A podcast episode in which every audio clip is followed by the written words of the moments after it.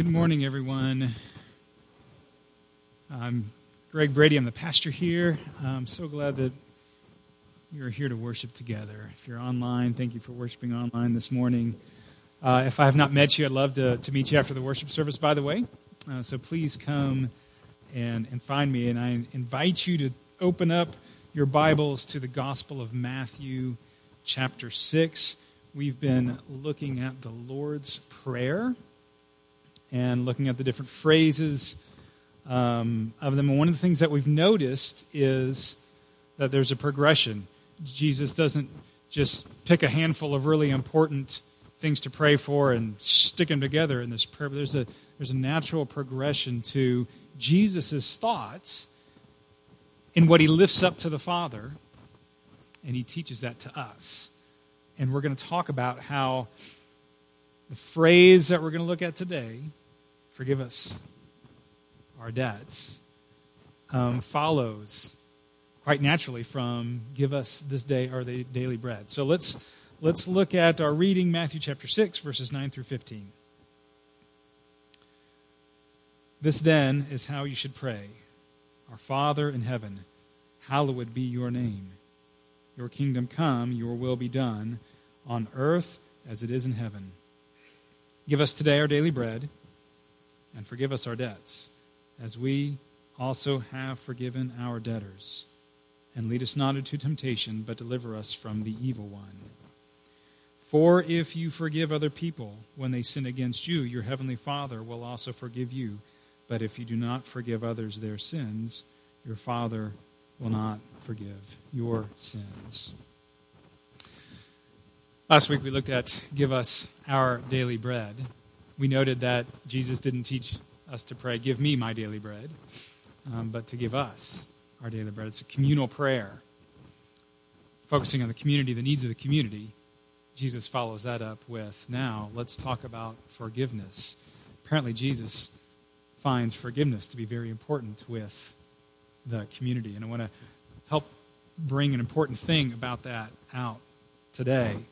But I want to I want to notice um, that after Jesus ends this teaching on prayer, or at the end of his teaching on prayer, he brings up this almost seems like an add on statement about forgiveness. Um, he, he finishes the prayer itself lead us not into temptation, but deliver us from the evil one. And then he brings up forgiveness again, doesn't he? Uh, he could have included a different add on ending to the prayer. Jesus could have said something like this Let me tell you, you must keep God's name holy. Always keep God's name holy. He could have put that add on. That, that kind of would have made sense. Kind of bookend the Lord's Prayer. Hallowed be your name, and don't forget everyone, keep the Lord's name holy. Or he could have given an add on like this uh, I tell you, folks, seek God's kingdom above all else. That's really important. He could have ended with that. Instead, he says, If you do not forgive people their sins, God will not forgive your sins. Okay, Jesus doesn't say that about other actions, does he? He doesn't say things like, All right, everyone, be kind to others, or else God will not be kind to you. Uh, Jesus doesn't say, and folks, if you are not generous to others, God will not be generous to you. Jesus uh, does not say, and you better help each other out, or else God will not help you out. He doesn't say those things because Christianity is not a religion of reciprocity. Um, you know, that reciprocity thought, like, I better do this for you in order to get you to do the same thing back to me. Christianity is, is not about that. We don't say, oh, you need to do this for God so that God will do that in return for you. That is not Christianity. We know that Christianity is about grace, it's about receiving things that you don't deserve. But Jesus says this about forgiveness. If you don't forgive others their sins, God will not forgive you your sins. By the way, note to self um, your forgiveness. And you forgiving others is really, really important. And you have to think, why, why is that? Why is, why is, I mean, we know why our forgiveness is important, or it's easier to think about that. It's easy. It's easy to think, boy, it's really important that God forgives my sins. If God did not forgive me of my sins, then I would stand before God guilty of my sins. He would, he would see me as guilty, and then I'd be at risk of uh, the, the Bible mentions this eternal punishment, um, distance from God, away from God's presence, and hell. I'd be at risk of that if God didn't forgive my sins. It's easy to think about why us forgive, uh, God forgiving our sins is important. Why is it so important that we forgive one another our sins, sins that were committed against us? Um, you know, and think about just kind of the shocking statement that Jesus gives. If you don't do this, God won't do this for you. Could it be that Jesus is uh, just stressing the importance of showing forgiveness because he knows it's important to um, our own emotional and, and mental health, and he's just, just trying to shock us into doing something that he knows is good for us, forgiving others, releasing anger. We know that if we hold on to anger, if we don't forgive, we know that does not do us good, right? And we just know that. And we know that holding grudges does not help your heart to be happier or more joyful. We know that. We know that holding grudges does not lower your blood pressure. You don't hold grudges to help that bad stomach ulcer of yours to heal, right? Um, when we refuse to forgive and hold on to grudges, we know it just tears us up on the inside. So maybe Jesus is just trying to shock us into forgiving. But it doesn't really mean unless we forgive, God won't forgive.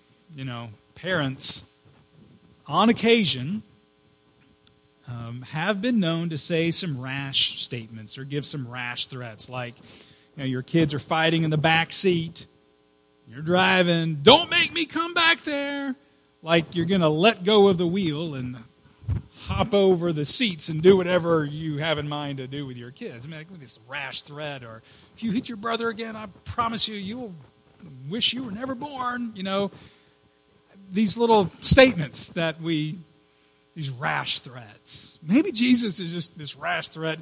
Come on, guys, you need to forgive one another because if you don't, it's going to tear you up inside. You know, that doesn't sound like Jesus, right? It doesn't sound like Jesus just give these rash threats. Jesus doesn't say these silly little threats without there being some truth behind it. So by the end of the sermon, I hope that we, I hope we'll see why Jesus says, if you don't forgive others of their sins, God will not forgive you of your sins. Um, why is forgiveness important? I'll give you my thesis up front here. You can start filling in some blanks on your note sheet if you would like to. Unforgiveness is incompatible with God's world of grace. This is why it's so important for us to forgive. Because not to forgive, unforgiveness, it's incompatible with God's world of grace. It runs against the flow of the world as God has created it to be, and that is a world full of grace. When I was a kid, um, I spent a lot of time with my grandpa fishing in his boat in the, the bay waters off of the Gulf of Mexico. And one of my favorite phrases as a six or seven year old boy was fish in the boat because we take the fish off the hook and you know it'd land in the, the hole of the boat and it would just be flopping around hopping around. And i thought that was so funny. I'd say fish in the boat. Um, it'd just be bouncing around the bottom of the boat kind of like a kid on a trampoline with one big difference. Kids were built for trampolines with legs to go springing about. I mean they were designed for trampolines and to jump on trampolines. Fish were not designed to be in the bottom of the boat, but there they were just flopping around on the bottom of the boat. See, fish were not made to live outside water. That fish bouncing and leaping was not having fun. It wasn't like being on a trampoline, it was dying. because it was not living the way that it was designed to live, being able to swim about in the water, bringing water through its gills so that it could draw forth oxygen from it. And when we live in this world that God designed to be full of grace, when we live in this world opposite of that, when we hold on to anger and grudges, when we refuse to let go these sins that others have committed against us, um, when we recall those wrongs done to us over and over again in our minds and grow self righteous and, and, and, and, and, we feel that, um, you know, we're better than everyone else. It's like we're dying. It's like we're dying. We're doing stuff, we're responding in ways that goes against the grain of how God has designed this world. We are not being the people that God has designed us to be. And you are not being the person that God has designed you to be when you hang on to anger and don't forgive. See, God's way is a way of reconciliation. God has been reconciling this world from the very beginning. It's, it's, it's, it's how this world is designed. Um, God has been doing this all along. Remember in the garden with, with Adam and Eve, and, and they sinned against God. They, they rebelled against God.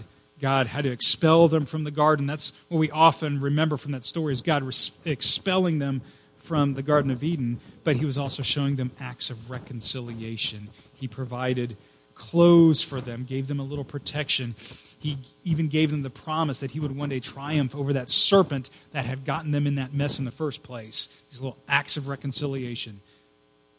God has been showing acts of reconciliation along the way. You know, the Israelites, they were wandering through the desert. Some, some centuries later after that, the Israelites are wandering through um, the, the desert and they're just bitterly complaining against God, complaining about water and food, which God was providing for them.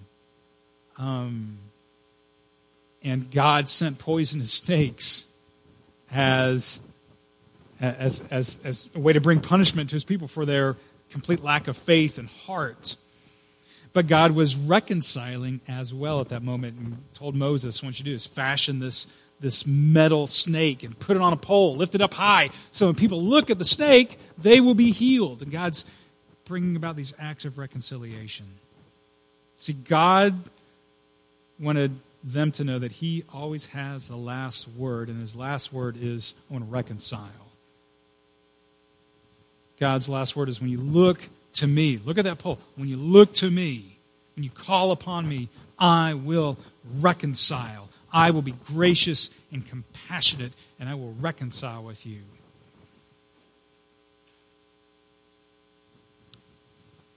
Um, you know, God built in this sacrificial system for the Israelites where they had to, to sacrifice an animal um, to atone for their sins.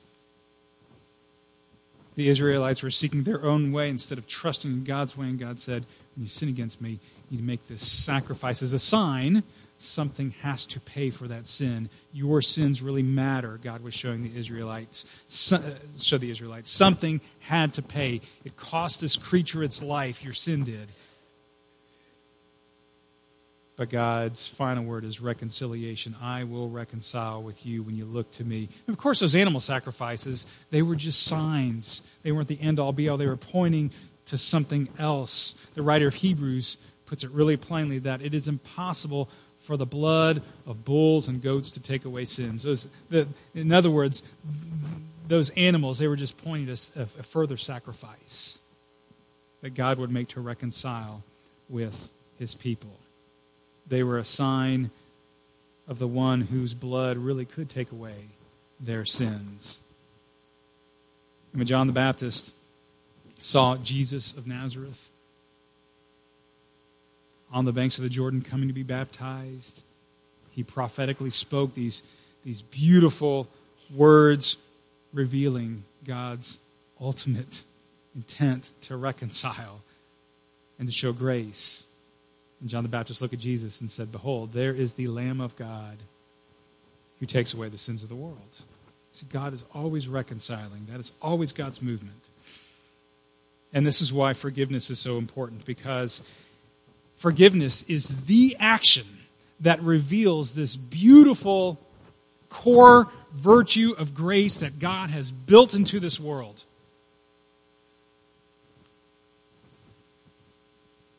When you forgive someone else, it is at that moment that you are perhaps most like God.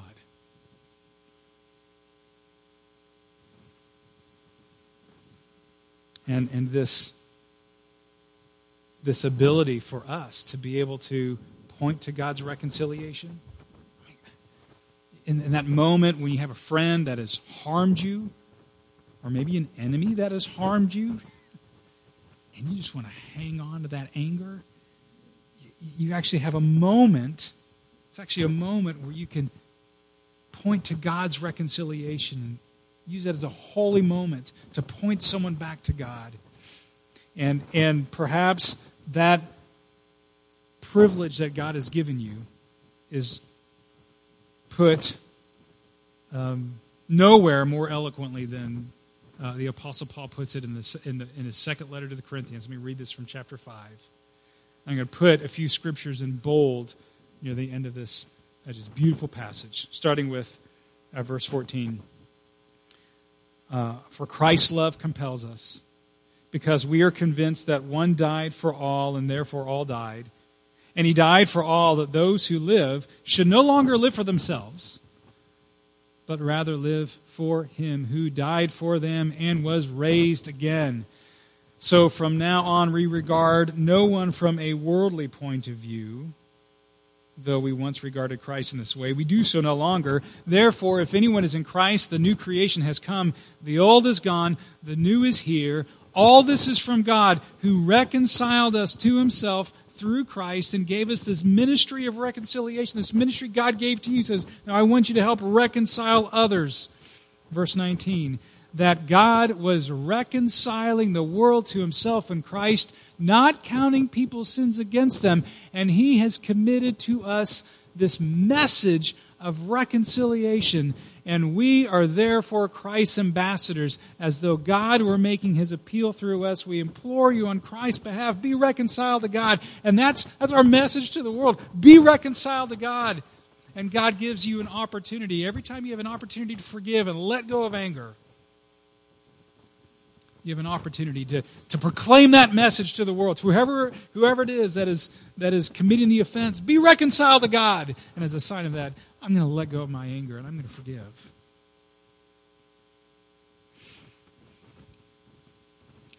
Now, there's three things that um, I want us to know about forgiveness this morning. One, forgiveness is fruit of a changed heart. Your heart indicates how open you are to God's ways coming into your life. You know, when you think about the Pharisees, whom Jesus attacked m- more than any other people during his time, um, he didn't condemn the Pharisees because of their commitments to God's law. That's not why Jesus con- condemned the Pharisees. It wasn't because you're trying too hard to obey God. That is not Jesus' attack on the Pharisees. Rather, he condemned the Pharisees because they just weren't loving enough. Uh, and their lack of love indicated that their heart had not been changed. They weren't in this right relationship with God through which our hearts are changed. So you may remember the story of Jesus having dinner at the house of a Pharisee. The Pharisee's name was Simon, and um, an uninvited guest arrived at that dinner. It was a woman who was kind of notorious in her town for being a sinner. And she was overt in the love that she showed to Jesus. She, she wept over his feet. That's a lot of tears to wet his feet and took her hair and dried off his feet and would not stop kissing his feet and poured expensive perfume on his feet. I mean, pretty shocking behavior. But the interesting thing is, Jesus isn't shocked at all by it. Um, and he pointed something out to Simon. He pointed out why Jesus wasn't shocked. And he said to Simon, You know, when I arrived to your house, you didn't offer me any of the customary acts of hospitality. You didn't, you didn't bring me water to wash my feet. You didn't wash my feet. Uh, you didn't provide oil for me to be anointed and refreshed. Um, you can give me a kiss, customary kiss, when I came into your home. But this lady has not stopped showing these gestures of love and affection. And there's this silent question, this unasked question from Jesus How do you make sense of all this, Simon? Why did you not offer any of that, and yet she cannot stop offering that to me? What do you think about that, Simon? And then Jesus answers his own question. He says this Here's why. Her many sins have been forgiven, as her great love has shown. But whoever has been forgiven little loves little.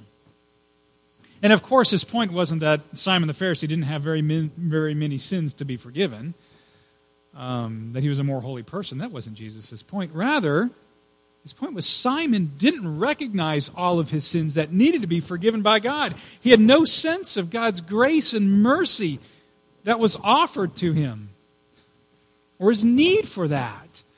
And his heart hadn't been changed. It's cold. But on the other hand, the woman knew all of her sins had been forgiven by Jesus, and it completely changed her heart. So, your heart and how you, you respond towards others always is an indication of your relationship with God. Right relationship with God will change your heart, and showing forgiveness, it'll be much more natural. It'd be like fruit. Forgiveness is fruit of a changed heart, it grows naturally. Unforgiveness will seem like the unnatural option. You have to force unforgiveness when you have a changed heart. And this is why Jesus can say in Matthew chapter 6 if you forgive others, God will forgive your sins. It's not saying that your forgiving others causes God to forgive you your sins. Rather, it's a statement to jolt us a little bit, to make you think about it. Jesus is pointing out that your forgiveness, your willingness to, to provide forgiveness, that is an indicator of a changed heart. Your heart's been changed. And you've had your sins forgiven by God, and you know that, and you're walking rightly with God, and it's changed you. And so, if this morning, if you think, you know, I'm. I'm not a very forgiving person. If this has been kind of an uncomfortable sermon, and you think, I hold on to anger, I feel that what that person did to me is just too much for me to just let go of it and forgive. Um, I think Jesus would have you think in your heart today have have I really repented for my sins? Have I turned my sins over to Jesus? Have I accepted the forgiveness that Jesus offers when I repent? And that's possible this morning. 1 John chapter 1 verse 9 tells us if we confess our sins, God is faithful and just and he will forgive us our sins and purify us from all unrighteousness. You can do that this morning. And there are no exceptions to the sins that God will forgive. He forgives them all. And then through a changed heart, you'll be able to let go of anger when someone sins against you. And that really is the heart of forgiveness. It's letting go. Moves us to our second point. Forgiveness requires letting go. Forgiveness means letting go of wanting harm or ill to come to the person who has wronged you. You're letting go of that desire for, for retribution to be done to them, for something bad to happen to them for what they did to you. 1 Corinthians chapter 13, verse 6 says, Love does not delight in evil, but rejoices with the truth. And if true forgiveness does come from a changed heart, a heart that's been changed by love, that is growing in love, That means that heart will be willing to let go of this desire for ill to happen to someone who has wronged you.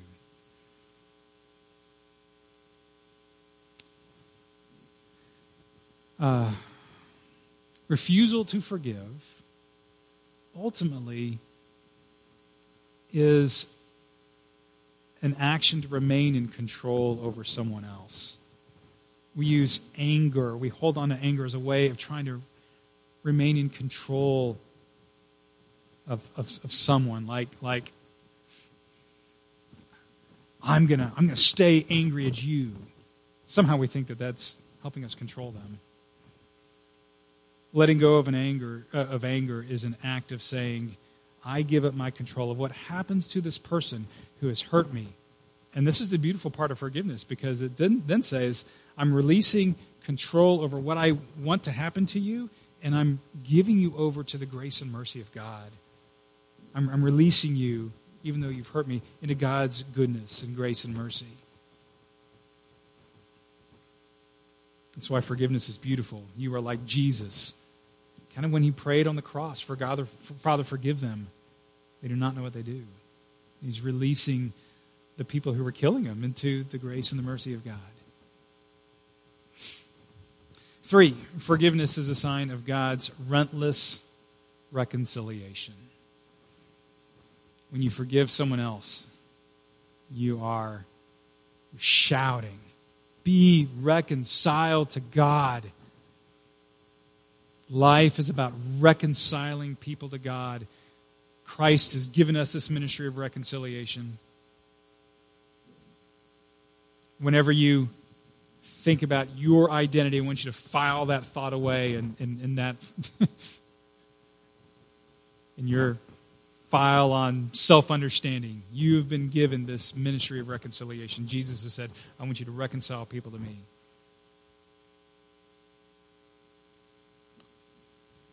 Know that God builds up his church by bringing together people who are much different from one another and bringing them together in unity. And it's through our forgiveness of one another that helps hold us together in unity. God's reconciling us as a church so that we can be this, this symbol of God reconciling the world to himself through Jesus Christ. The testimony of the church is that just as God has made us one by bringing us together, though we are very different people, God has done the same thing between us and Him. Very different creatures, us and God. God's ways are not our ways. We were once enemies of God, but God has taken us, His enemies, and He's brought us now close to Him through Jesus Christ, dying on the cross. This is an act of God's grace. So let's walk through the Lord's Prayer. Let's see how these phrases connect one to another. And I want to reinforce this little memory device that we worked on last week. How do you remember what Jesus, you know, the things that Jesus is teaching us to focus on in prayer? Because your prayer life, you, you certainly can pray the Lord's Prayer as Jesus put words to it or you can remember these different things that Jesus is calling to our minds and then put your own words to them. So here's this little memory device we're working on. I start the Lord's Prayer uh, by focusing on God's name. Our Father in heaven, hallowed be your name. You focus on God's name, worshiping God's name is holy and set apart. And you think God's place. You want to focus on God's place. Where is God? He's sitting on the throne of his kingdom. He's reigning. He is, he's sovereign in his power. He can do anything he wishes. So, God's name, God's place, and then we ask for God's gifts. Because God can do anything, we ask for his gifts. Give us today our daily bread. Not give me today my daily bread, although you certainly can pray for your daily needs, but pray for the needs of the community. Because remember, God is building a community to be a witness of Him reconciling the world to Himself. So we pray for God's gifts to come to His community, and then God's grace. Pray for God's grace. Forgive us our sins, God. We need your grace. as we forgive the sins of others in our community. And we show your grace to them. God's name, God's place, God's gifts, God's grace.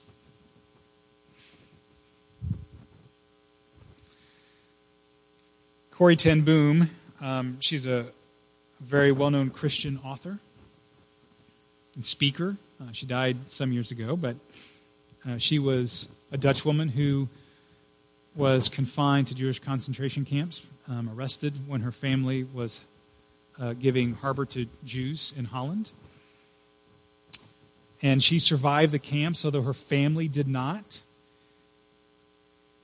At one time, uh, at the end of one of her speaking engagements, um, shortly after the war ended, she was speaking in Germany on God's forgiving our sins. And one of her key lines, if you read a lot of Corrie Ten Boom, is that God takes our sins and he hurls them to the bottom of the deepest sea or the deepest ocean where they will never be seen again.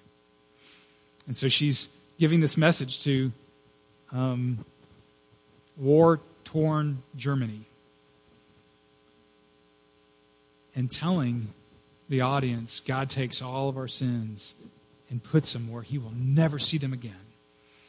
And a familiar face came up to her after her speech, and it was one of the Nazi guards who had dehumanized and humiliated the women at the Ravensbrück concentration camp. And Corrie was there. He did not recognize Corrie as one of the prisoners, but she clearly knew him. And all of the pain of the concentration camps and losing her sister Betsy, who died with her at that camp, um, came back to her in the moment. And this, this former guard came up to him, extended his hand to shake her hand, said, Thank you, Fraulein, for that wonderful message of God's forgiveness. It is indeed true that God hurls our sins to the bottom of the sea and forgives us. And I have asked for God's forgiveness. I've become a Christian, but I wanted to know will you forgive me as well? Will you forgive my sins as a Nazi guard? And she said that taking his hand was the hardest thing she's ever had to do. She said, God, I can't do this. All I can do is mechanically stick up my hand. You got to supply the power. She stuck her hand out, shook his hand, and all of a sudden she felt the power of the Holy Spirit flow through her body, soften her heart. And she was able to shake his hand and say, Truly, brother, I forgive you with all my heart. It's like she was shouting, Be reconciled to God. That's what we get to do. Life's not about us holding on to our anger. Life is about releasing anger so we can tell this world. And now God says, be reconciled because He's gracious and He's compassionate. Our willingness to forgive, even those who are our enemies, who are different than we, that is our compelling witness of this God who is reconciling the world to Himself. So, this week, Think of forgiving others. Think of letting go of anger. Think, this is my testimony that I have to offer when I let go. This is my testimony. This is the testimony of Hope Church. God has reconciled us to Him through forgiveness in Jesus Christ. And so now let us go out and forgive as well. Let's pray.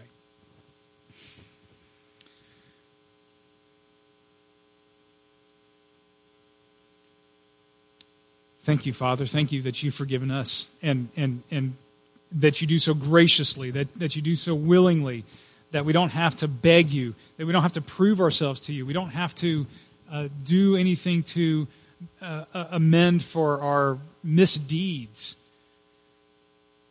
You, uh, you do, you, you offer hope when there is none through the forgiveness of our sins.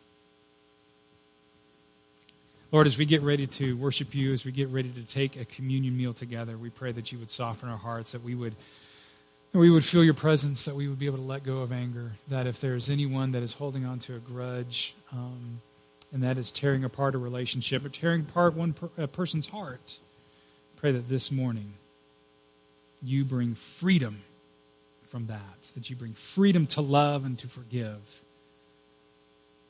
through the power of Jesus Christ. Amen.